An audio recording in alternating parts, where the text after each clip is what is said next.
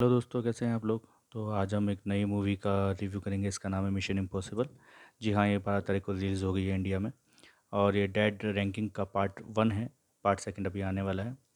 देखिए, वैसे तो ये पूरी एक स्पाई एक्शन मूवी है, जिसमें आईएमएफ एजेंट यानी कि एथन हंट यानी कि टॉम क्रूज़ को एक चाबी का आधा हिस्सा, इल्फा फॉस्ट यानी कि रेबिका फॉर्चूसन से लेने का काम सौंपा गया है।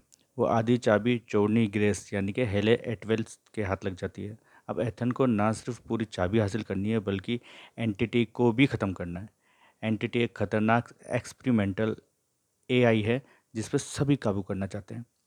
तो कहानी में देखिए, ज़्यादा नयापन नहीं है, लेकिन मनोरंजन भरपूर है।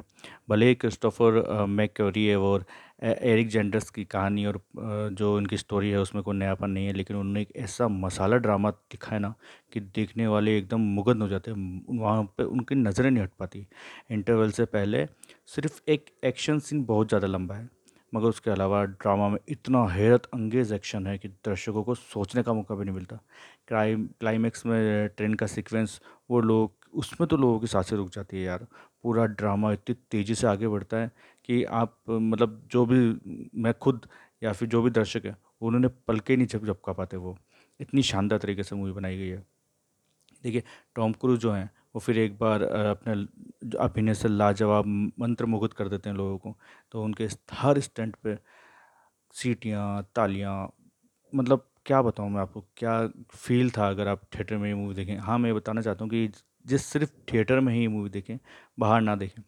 ग्रेस के किरदार से हेले एटवेल की एक्टिंग बहुत बेहतरीन है। विंग रेम्स लूथर स्केटल की भूमिका में, साइमन पैग बेंजिडन का सपोर्ट बहुत ज़्यादा बढ़िया है। इल्फा फोर्स के रोल में रेबिका फर्ग्यूसन का काम नेचुरल है। वेनेसा की भी, यानी कि अल्तरा के रोल में है, बेहतरीन दिखाई देती है।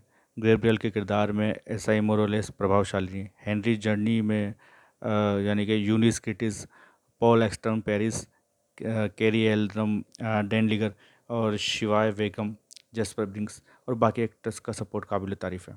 तो देखिए मैं बताना चाहूँगा कि इसके प्लस पॉइंट क्या हैं और आपको क्यों देखनी चाहिए?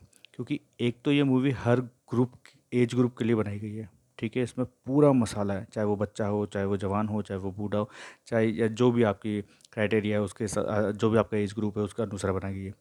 दूसरा, इसमें लाजवाब स्टंट है, ठीक है? तो तेज़ रफ्तार का ड्रामा है और नेचुरली एट द एंड तो टॉम क्रूज का चाम तो ही। अच्छा माइनस पॉइंट ये है कि एक एक्शन सीक्वेंस जो बस थोड़ा सा खिंचा हुआ है, बाकी कुछ भी नहीं है। तो देखिए, कुल मिलाकर मिशन इम्पॉसिबल है ना dead reckoning part one hit साबित होगी, ये तो पक्की बात है। हालाँकि शुरुआत थोड़ी इसके ठीक ठाक है, पर कलेक्शन इसके ज़रूर से ज़रूर बढ़ेंगे। ये मैं आपको बता सकता हूँ, क्योंकि मैंने मूवी देखी है, और आप भी इसे थिएटर में देखना थिएटर के अलावा मत देखना। और मुझे बताइए कि आपको ये मूवी कैसे लगी। Okay bye